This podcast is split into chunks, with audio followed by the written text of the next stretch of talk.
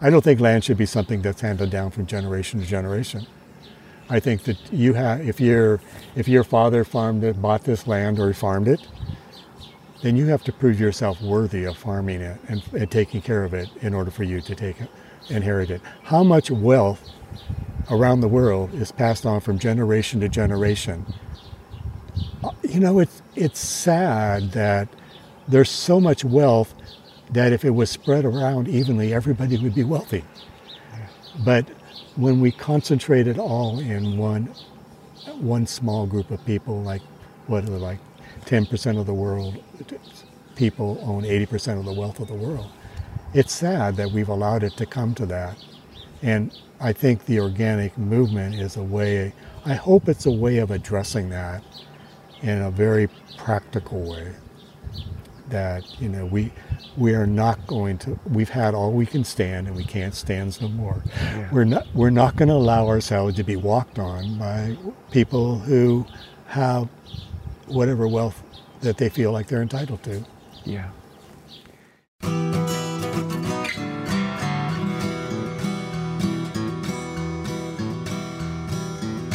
Welcome to the Real Organic Podcast. I'm Linley Dixon, co director of the Real Organic Project. We're a grassroots, farmer led movement with an add on organic label to distinguish organic crops grown in healthy soils and organic livestock raised on well managed pasture. You just heard from Jim Durst, a longtime organic vegetable grower who farms hundreds of acres in Yolo County, California. My co director Dave Chapman spoke to Jim last fall about what it's like to farm organically among a community of farmers who just don't want to have anything to do with it. They also spoke about fair labor practices and about the challenges of land ownership for future generations. I'm welcoming Jim Durst today to the Real Organic Project podcast. Jim, I just spent two wonderful hours touring your farm. It's fantastic. So tell me a little bit about your farm. We've, we've talked about this, but just how did you get started? How big is it? Well, a few things like that. Um, we started, I started, I was working with my brother. We were farming conventionally and in the 80s. And in 83 or 84, we put in 20 acres of organic wheat. And actually, it turned out to be a really good crop. But um, I didn't have any market for it. You, you'd grown up on, on a farm in I California? grew up on a farm, yes. My dad was a dryland farmer, as was his dad, and as was his dad. Wow. And uh, they were raising grain and sheep, so that was their rotation. Um, the, the livestock would come in and feed off the stubble after the grain crop came off. And then the following year, the livestock would be put back on the fields and would feed down the the spring crop that came in, whether kind of weeds or whatever was planted, not planted. And then the sheep in turn would fertilize everything. And then the third year, they would go back in and put grain again, and that was the cycle. And it was kind of self-sustaining. It was they didn't. He never put any fertilizer on anything. He just grew grain and raised livestock, and they timed it just right so that the crop was worked in, and the cover, the non-cover crop or the weeds were worked in in the spring, and they broke down. By, by there was enough moisture in the ground, they would break down. Yeah. And then the following year, they'd come back in with grain. So it was a, it was rudimentary, but it was not something you would get. They did very well on it, but I, it's something you wouldn't you wouldn't get rich on today. You wouldn't even be able to pay the bills. I think. Were, were they selling wool, or were they selling more? They were sell, they were selling grain. They were selling wool. They were selling lambs yeah. for for for, and so they kept their their good use for breeding stock. Okay, about how many acres was that? I think they probably had five to seven hundred acres they farmed. Yeah. And in any, any one year there might be two hundred acres in grain, and the rest was part of this circular cycle of resurgence. And was it close to this? Yeah, it was actually north of here a little bit. Yeah. My grandfather, he bought this he bought this house. He bought this property, I think, in about 1920s, 17 or something, and then he there was another house here. They tore the house down. They put up, he built a new house. Yeah. So you came along. You had different ideas. I came along, you know, we're me, uh, myself and my siblings. I had six brothers and sisters, and we grew up in the 50s and 60s. yeah. And um, I kind of took off. I kind of got interested in organic farming, mostly by reading some of Rodale's stuff Yeah. and things. And there was, it was a, a whole movement at that time in the 60s of getting back to the land. And there was uh, some people who were starting organic farms in the San Francisco Bay Area, north of San Francisco. UC Davis was somewhere around this area, even in our area. so I guess just through assimilation, I got Yeah. it was something I believed in. I gardened when I was young. I went out. I lived in. I got recruited to work in the Pacific um, for two years in 1974 and 75. I was working on small scale farm development there. Just help me get a little more context. The was this Vietnam War era? Yes. It- Okay. yeah. I was. I graduated in '69 from 1969 from high school. Yeah. So it was. You know the Tet Offensive was in '68. Yeah. and um, uh, just the people were getting tired of being lied to by the government, and there was also just a whole culture or counterculture we called it the counterculture of people who were didn't really buy into the capitalistic system of go to school and get a job and you know raise kids and send them to school like them get good jobs and then retire from your job after 60 years and die a few years later you know they thought there was i think more to life than that and they were all on the way to find out what it was Yeah. So you wanted to grow organically. This is there was a political background to this.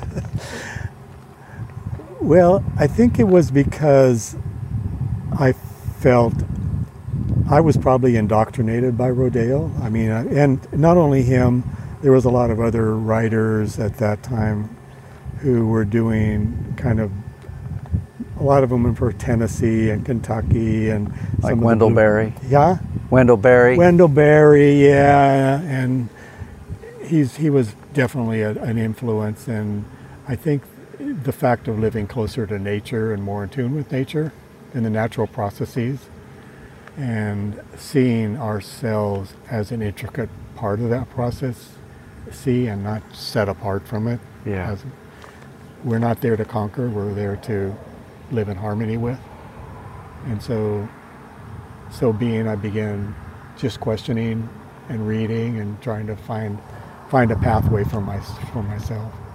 So, what did your family think of this? I mean, you know, there was a time where there was often, as as your generation was stepping away from what had been, Yeah. a- a- a- and you know, it was a time of real turbulence. How did they feel?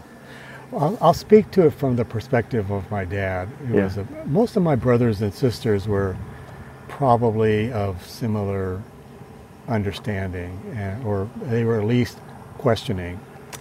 And my dad, he, his first statements about doing anything organic, he says that won't work. That doesn't work. And um, he would he wouldn't argue with me, but he would. That was basically what he he didn't argue with our kids, with the kids, and he also gave us all the freedom to do what you want to do, figure it out for yourself. And so whenever anybody came along and said you can't do that, it just kind of became an impetus for me to try to figure out how to do it, because who likes a challenge? I mean, who who doesn't like a challenge? Yeah. guess is where- All right. So, how did it work? How did it go? If I had a dollar for every mistake I made, I could have retired a long, long time ago. Yeah. But I've come to learn since that time that we learn from our mistakes, not from our successes. And I've tried to instill that into my employees who are always afraid to take uh, to venture forth or pioneer in some way because they don't want to make a mistake.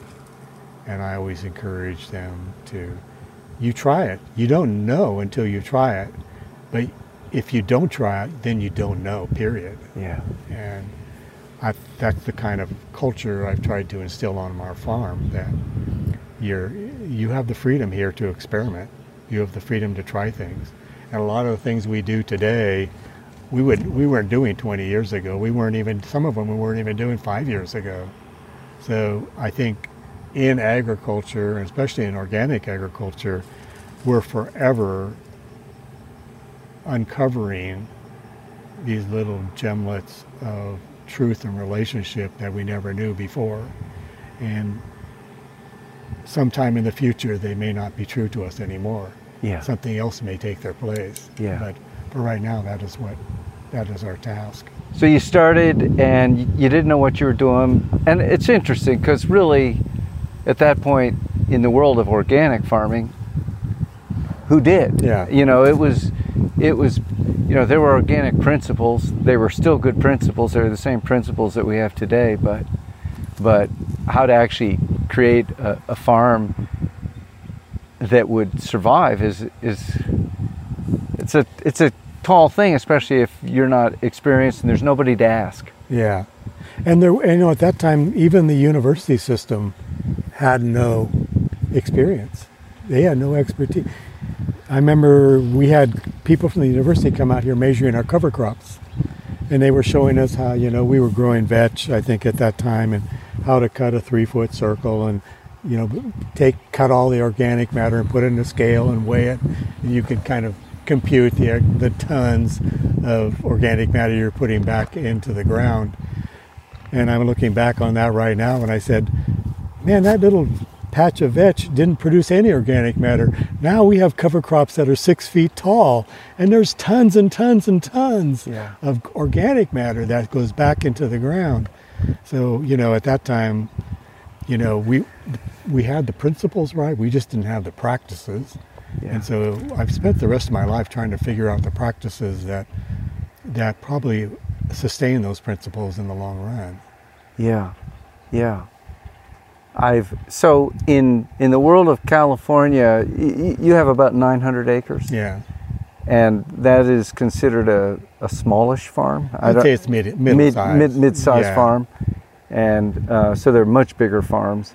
Like for me, you know, nine, as I told you, 900 acres in Vermont is pretty much all the organic vegetables in the state. So, uh, you know, the farms are much smaller, small, intensive market gardens.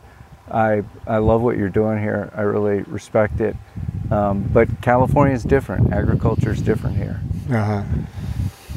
Tell me about California agriculture. Well, it's the different and it's the same. I mean, we have a lot of small farms.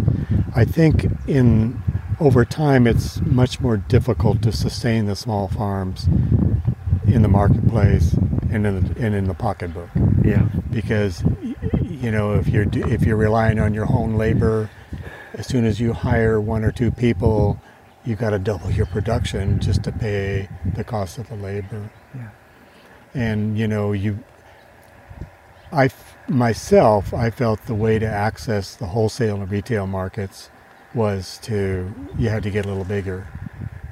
Three three to ten boxes of tomatoes doesn't really garner the attention of too many retailers but if you show up with 50 boxes of tomatoes and then you can start accessing wholesalers. So i did farmers we did in, in addition to the um, to the uh, retail stuff, we were also doing some farmers markets when we first started out, but they were really labor intensive for a little bit of a little bit of cash, and it was a cash market, so that was kind of nice. But I, after all the work, you know, it was like you worked.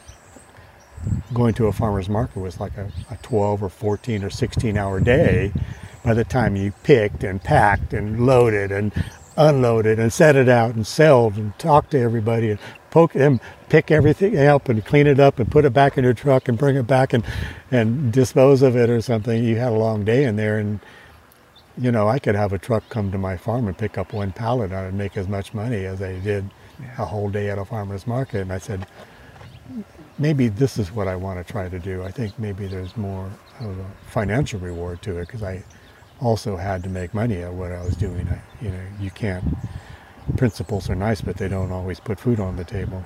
Yeah. At this point, you feel that the farm has matured to a place of, of being financially viable? Um, yeah, you know, I, I think in, I think somewhere around the year 2000, um, my wife and I, Deborah and I, sat down and we just decided what do we need to do to make this farm work?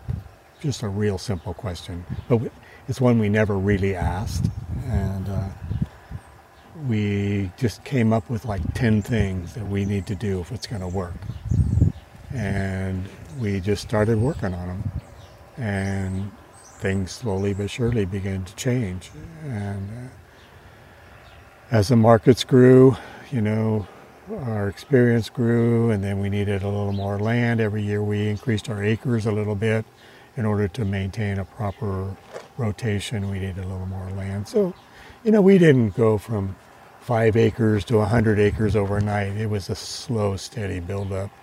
And I feel that's that was probably a smart move to, to do things slow and learn as you go. It's easy to lose a whole lot of money in one year if you don't know what you're doing. Yeah. Yeah. Sometimes it's easy even if you do know what you're doing. yes, that's true. so, uh, I know that you're you're very generous with sharing what you have learned, and uh, I learned a lot about growing tomatoes today, and, and I, I know a lot about growing tomatoes, yeah. so that was really fun for me. Um, are you you know you were young when you started this you're not so young now i'm just curious are is there a community that has grown and it's got generations and and there's a information transfer and uh, a mutual support you know there's a lot more information available through the different schooling systems we have right now about organic farming than there ever was when we were in school. I mean, there's there's there's actually nonprofit organizations that teach you how to be an organic farmer and you know how to start small and how to market and things like that. You know, when we were doing it, it's like, who do you ask? Well, you go. Hopefully, you have a friend or a neighbor who has some experience that maybe knows something about the best tomato variety or has at least can refer you to one. And now, you know, we, I, you know, I'm looking, looking back and even looking around. We've accumulated so much experience that I feel is kind of invaluable. And you know, even though I'm 70 years old, I think it's time. It, I've been spending my time trying to move what I teach what teach the people who work for me what I've learned, so that they, when they go out and they see a problem in a field, they know what it means. They don't have to, you know, run and not respond or respond in an inappropriate manner. Yeah. So let's talk about the people who work with you, because you know you have, I think, um, strong beliefs, and and you've made those beliefs work. Mm-hmm. So you you pay people pretty well to work here. well, you know, I, I let's put it this way: I like to pay people a living wage. Yeah. And I, I I spend a lot of my time working for a below living wage, and I don't look back and say, "Damn, I I knew I should have got that PhD." I you know I, I I feel like there's a lot more pressure on people today because the cost of living is so much higher, especially in California, that a living wage is, is important. And when it comes down to deciding between, you know, rent and food and education for your kids or whatever, you know, I want people to, I want my employees to know that, um, you know, I, you know, you can do this and you can make it. And, you know, if, we have some people picking cherry tomatoes that are making, you know, 40, 50, 60 bucks an hour it's part of an incentive program and they work really hard, but they can't go do that at McDonald's or there's other types of entry level positions. And I say entry level, I mean that I don't in any way um, belittle that type of work. It's very skilled and it's, it takes a lot of skill to do what they do. And I respect that. And I've worked in all these jobs and I've worked on a farm and I know what it's like to be out in the field when it's 110 or 12 degrees. And I, I know what it's like to be have dirty restrooms, and I don't want that on anybody. It's that's one thing. I you know I really believe that you do not treat anybody in any way except the way you would treat yourself. So, uh, you know that's. Uh, what it means to be a decent human being, but I'm, and, and I mean that, uh-huh. you know, that, that that's reason enough to do that. But of course, uh, a lot of people feel that they can't afford to be a decent human being. So I, I'm going to suggest that that you have found a way to make that work for everybody, and that that by paying people more, the farm is able to make more. It's able to afford to pay the people here more. My sense is that because you have such skilled people and they work really hard and they stay, that the whole thing gets better. Is that true? Did I get that right? You know, we we've sat down. One thing we did back in 2000 is we need to, we had to know what it cost us to do what we were doing. You don't you can't set the price if you don't know what it costs you. So if it costs you twenty dollars to pick a to grow and pick and, and sell a, a box of cherry tomatoes and you're selling it for 15 eventually the bank will catch up with you or somebody will but if you know that it costs you four dollars to grow and you know to harvest or to say it costs you ten dollars to grow a box of cherry tomatoes and it costs you uh, two dollars to uh, for fertility and for irrigation, and it costs you two dollars for overhead, and it costs you two dollars for seed. That's six dollars, and it's costing you twelve dollars to grow it. That gives you four dollars in there. So we need to harvest. So how how how can we take that four dollars and give the and and give it to our worker? So we decided that we have this. We we through through a, through the help of a guy from UCD named Gregory Billikopf, we set up this incentive system. So for everybody, if you're harvesting in cherry tomatoes or whatever crop, we have different incentives for different crops. Then cherry tomatoes, if you if for every box you pick, you get four dollars.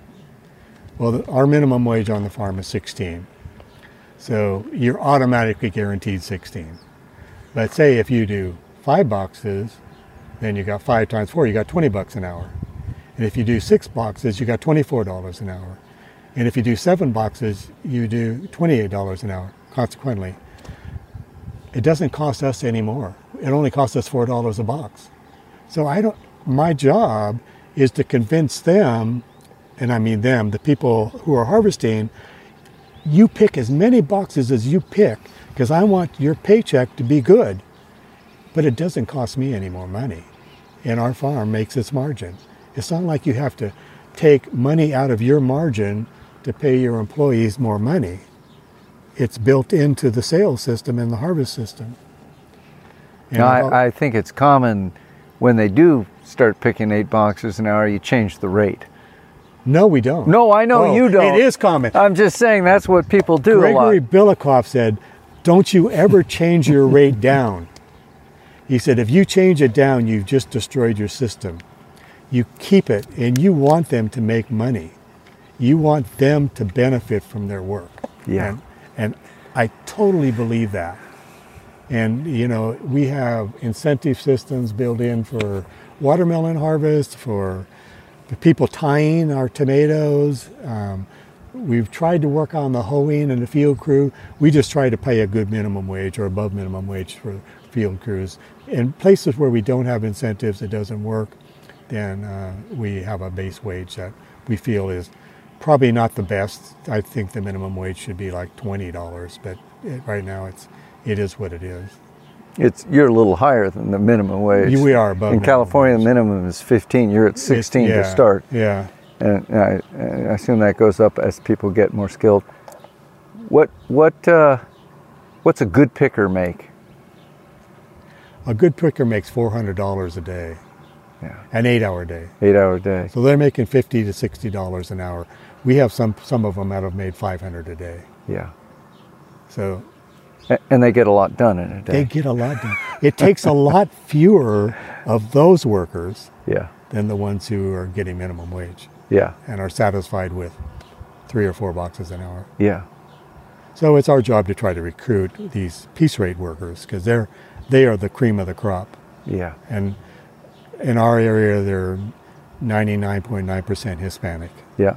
We're having this conversation, Jim, because I I think it's not that common. Yeah. And I don't know, maybe it is out here, but uh, well, well, is it, or, or would you say that people, it's unusual for somebody to get paid five hundred dollars? I don't think you'll find many many farms in California with that kind of. And the only way we're able to do that is if we know our costs. Yeah, We have to know what our costs are, and we ha- and our the people we sell to has they have to know that in order for us to pay our people and recruit good people to work, we have to get this price for our tomatoes. So don't come and insult me with a low price. yeah, and they respect that. They do. They respect. You'd be surprised they respect it more than people who are just out there throwing numbers around, seeing if one of them lands on the horseshoe. Yeah, yeah. Good, good. And and you feel that the people here also have kind of a long-term commitment to the farm. I have a lot of people that have worked here.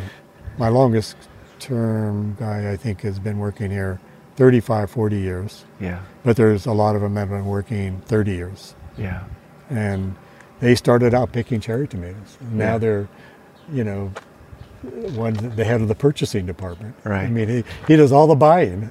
And another one is in charge of all the field operations. yeah, So you know, people have worked their way up. And another one's my head head of all all irrigation, and he's the head of maintenance.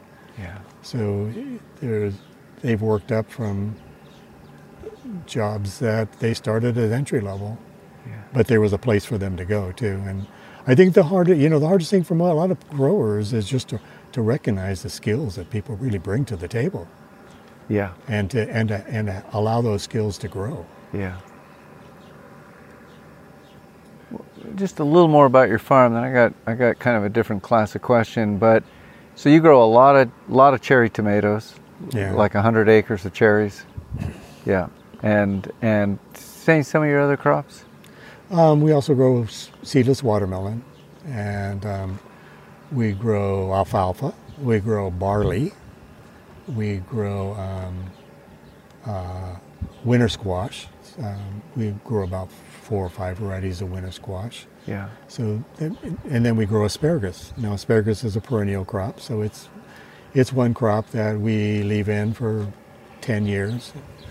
So that you know, when you have asparagus in your rotation, you got to ta think, well, I can't rotate that into those acres yeah, until that crop comes out. So, if you have a rotation, if you have 100 years of, if you have 100 acres of tomatoes and you have a four-year rotation on your tomatoes, you need 400 acres that you can rotate that crop through in order to just maintain a good crop rotation practices. yeah. And you cover crop.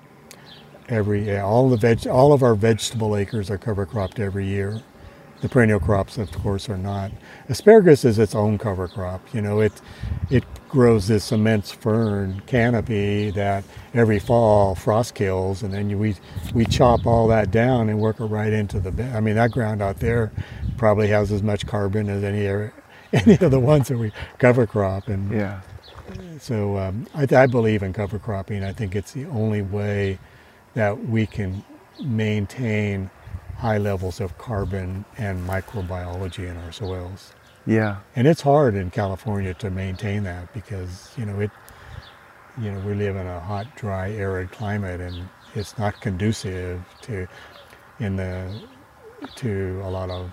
You, I'll say you have certain months in the spring and certain months in the fall when when microbiology is very active. But in the meantime, they're not. It's not really active. The summer and the winter, it's, too kind hot. of dormant. Yeah. Too hot in the summer. Earthworms all go down. Yeah. they deep. Yeah. And in the winter, it's a little bit too cold. They don't do. They're everything's kind of inactive. So Now you grow a lot of your cover crops in the winter months. yeah, during the winter, cover. You know, we we generally have a legume and a grass and a brassicas in our cover crop mix. Um, the the theory being that the grasses are pulling the nitrogen, available nitrogen and nutrients out of the topsoil, and that the uh, the uh, ra- we grow tillage radish. It's you know they they poke their root down and they crack open hard pan and they're really good for breaking open the soil and alleviating compaction. And then the legumes, they're like the Johnny come lately. They got to start fixating nitrogen because the grasses have already sucked it up, and then they all kind of mature at different times, and one's climbing up the other. So it's a really nice, nice mix. You can become really, really diverse in your cover cropping, but sometimes too much diversity is really expensive and may get lost in just in in the diversity of it. So what we're doing, um, and now we've started using broccoli as a summer and, and fall cover crop because of the uh, it has a it has a tendency to break up the cycles of verticillium and fusarium that are present in our soils. Yeah. Yeah. So, uh, organic is still the exception in California agriculture, right? You, most of your neighbors, you know, if you if you step get a quarter mile away, are they mostly conventional? We have this mix, you know. We have, I have a few neighbors, you know, my cousin who farms right adjoining me in a, in a number of fields, you know, he kind of picked up from me back in, I don't know, maybe 2009 or something, and he started. He, we put a lot of his. I was renting some of his ground at that time, and we put it all into organic, and then he's renting. I'm not farming any of that ground anymore. He is, but he's keeping it organic and he's farming organically and he's growing some organic rice. And then, but then I have other neighbors who farm next door. I was driving down the road today and he was out there spraying two, some form of 2,4-D on his uh, irrigation ditches to kill the weeds out the window of his pickup with no mask and no gloves. And I thought to myself, this is mobile insanity. You know, Yeah. why would anybody choose to do this? And he's younger than me. He's probably maybe 60 or something. Yeah. I don't know. So we got, you know, you got some people just don't pay attention, you know, or, or organic is a term to gain a market. It's not, it's not a philosophy about how we relate to the earth. Yeah, yeah. So you're you're certified with the Real Organic Project. You're actually on the standards board. Yeah, yeah. What a coincidence. Uh, I worked on CCOF standards for a long time back in the 80s. So it's like, and I was, you know, it's it's been a little learning experience with with your your standards board because it's it's geared around, you know, the way CCOF farms at that time were all, you know, 10, 12 acres, or maybe a large one was 30 acres, and you know, the biggest arguments was about can I take the ashes out of my fireplace and put them on my garden?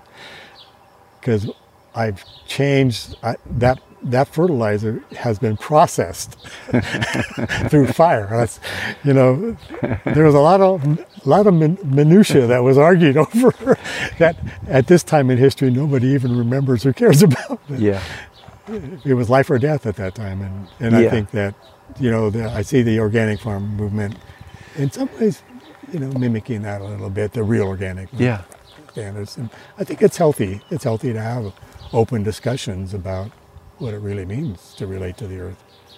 Do you think that the organic brand is in trouble? Well, I guess it depends. I think the ethic of the organic brand is in real trouble. Um, it's kind of, I kind of closed my eyes for a lot of years and I wasn't paying too much attention. And then the next thing I know, um, hydroponics are certified and aquaponics and it's capitalistic tendencies tend to reduce integrity into patterns that are easily rep- replicable and that people can make money on. And if the integrity does not meet or cannot be reduced to those patterns, they change the integrity so it can. So hmm. it's okay, you know. So what? You you sprayed Roundup there. It's not it's not really out in the field, you know. Oh, you know, it's okay to you know, call something that's not soil organic that's grown in unsoil. So, you know, I think that we've the more we compromise the term, the less the term means. And I'm I think we're at a point, a turning point in the history of the organic movement that we either put our foot down or we just step out of the way. Mm. And so, you know, we can decide, us growers who are experienced, you know, a lot of it's in our, it's on our, the ball's in our court right now. We have to decide if we're going to allow this to continue to happen, or we're going to stand. And I've been, uh, you know, the organic, the real organic program. I've just been so inspired by the integrity of the people who have decided that you know they're going to throw their hat in the ring and they're not going to. I've had all I can stands and I can't stands no more type of attitude.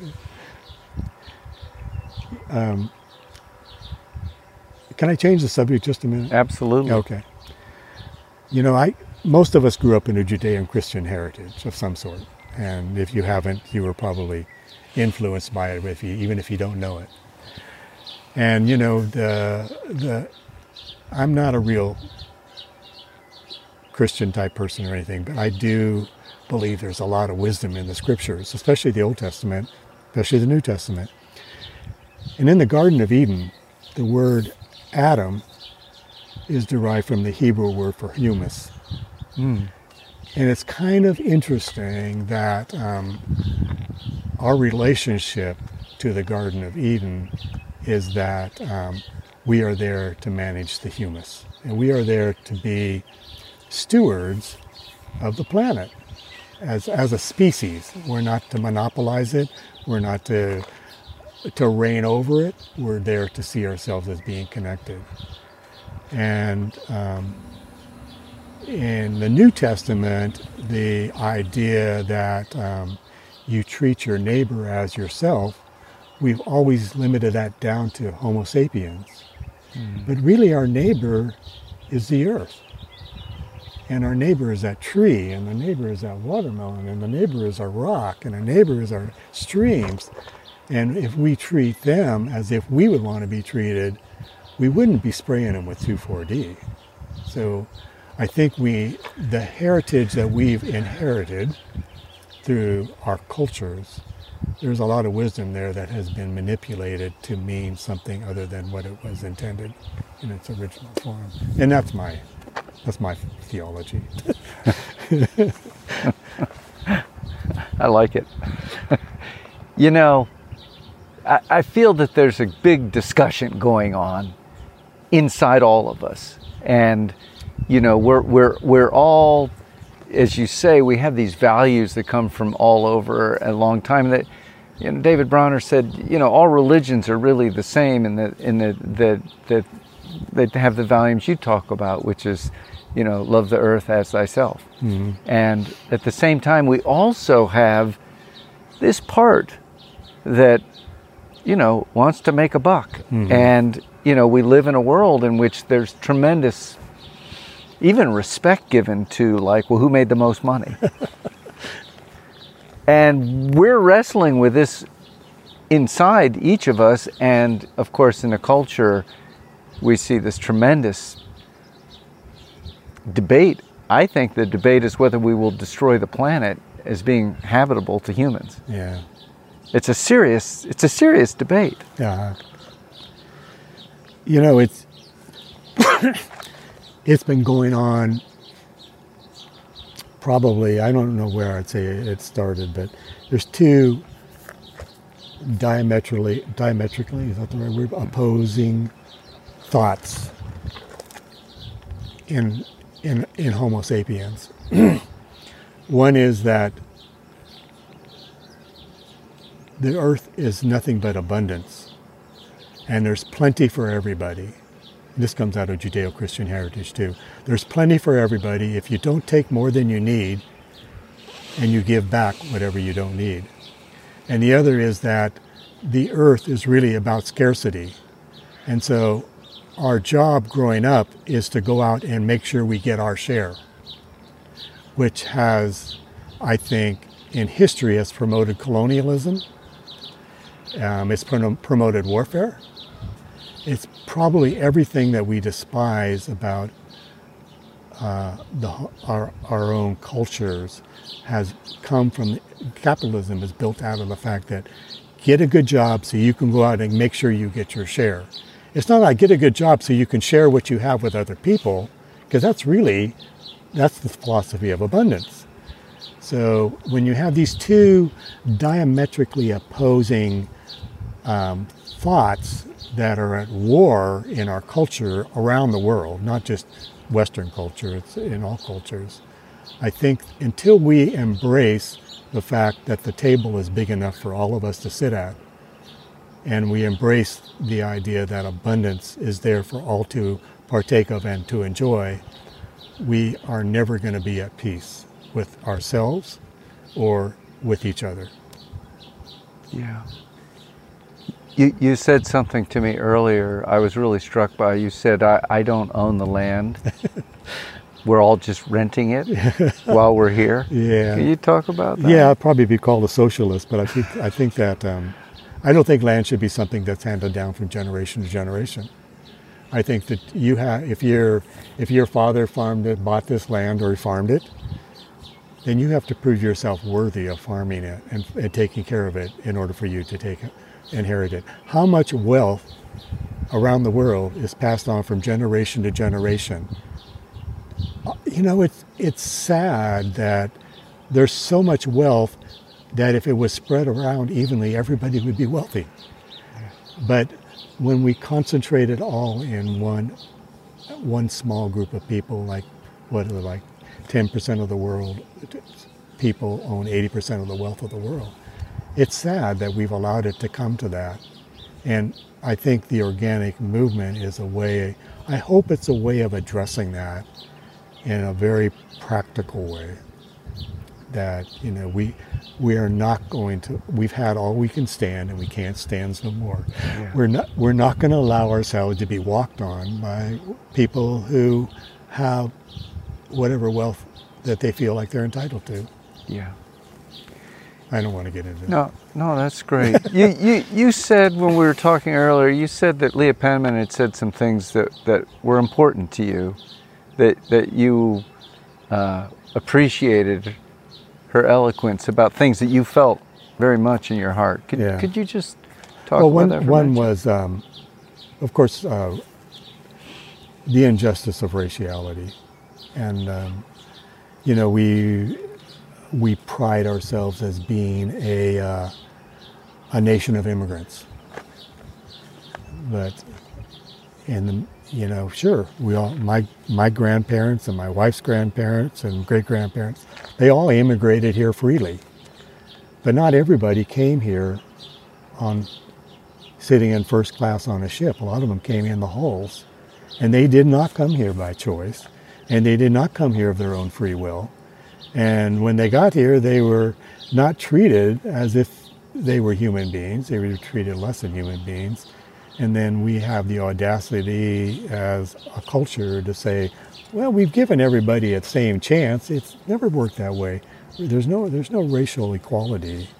So I think, you know, in terms of black farmers, you know, they've, they've probably been mistreated in the same way. There's, it's just ingrained in our social system how to treat one race different than another. Look at all the immigrants sitting at the border. You know, it's, I hate to say it, but there's some injustice going on there. And, you know, I understand the ideas of people who want to keep the borders shut, but the borders weren't shut when my grandparents walked across the bridge. How come they're shut now? You know, well, you know, it goes back to scarcity and abundance. Well, there's not enough room for them here. There's not enough food. You know, it's like we got to protect our, we got to protect what we have. But if you if we think about the fact that there's plenty for everybody, then we start looking for ways to open those gates to let those who need safety and a place of justice to come because that's that's what this country is about. It's about justice for all. Yeah. And Leah, you know, I think the fact that you know she's kind of you know got involved in agriculture and she's training you know youth and other people. I think you know that's what we all are about. No matter where we are, we're all about growing the seeds of the next generation and growing them in a healthy way. And I feel that that's that's I, I'm, I admire people who do that. Yeah. Yeah.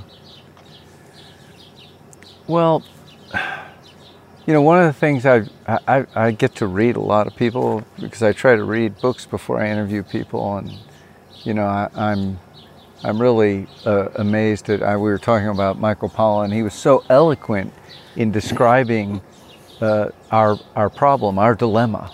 You know, our the omnivore's dilemma, and he really did a good job. What I feel the Real Organic Project is trying to do is to go, well, how do we resolve that dilemma? How do we move towards, you know, the society that we want, the ecology that we want, you know? Um, do you think that we can do that? Do you think it's worth trying? Well, I don't know if I'm qualified to answer that question. I don't know who else That's is. a big We're- question. Yeah, it's a big question. Yeah, I know. that's a big question. Um, with that old saying, if not now, when? If not, if not, you know, if not me, who? And I think those are the questions we need to be asking. That we can't keep passing the buck off to the next generation, and we found that with climate change, it's going to catch up with us pretty soon.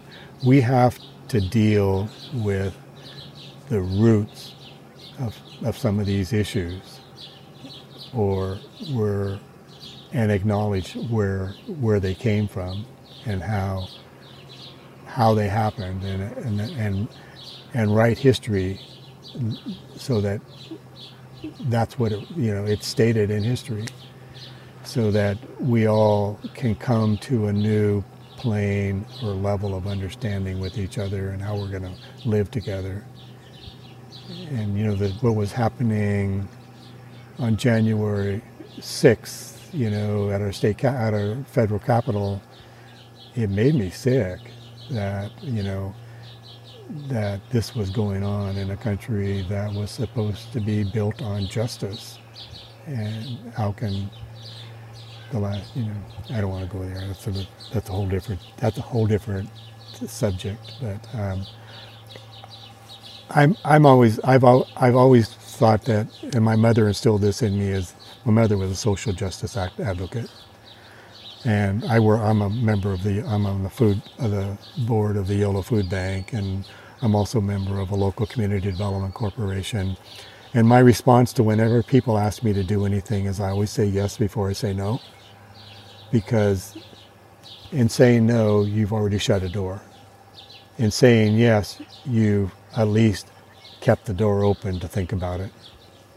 And I think that um, we we we spend too much time attached to our electronics and attached to our shares and it's part of the scarcity it's part of the reward when you buy into the scarcity philosophy is that you get to sit back and watch television and you don't have to think about deep things anymore and I think that that's something our culture has lost out on, you know, and and it's coming back though, because deep things can't be lost. They're like they're kind of like the ring and Lord of the Rings. it always keeps coming to be found. so that deep thing is coming back, and it's coming back in people like Leah, and I think a whole new generation that is going to reevaluate why we do what we do and is that the best way to do it Yeah. so there's hope there All right. Jim Durst, thank you very much for talking with me today. It's been a great pleasure. Thank you, Dave. Thank you for listening to the Real Organic Podcast. We hope that you will subscribe, tell your friends, and leave us a rating and review. A video version of this interview can be found at realorganicproject.org forward slash episode 73. Please join us next time when our guest is Bob Quinn, an organic grain farmer from Montana, who helped introduce kamut and other ancient grains as a way of converting farmers to organic in the United States. To support this podcast and our certified farms, become a recurring donor at realorganicproject.org and get the benefits of being a real friend, including our book club, where you can ask our favorite authors your questions. See you next time.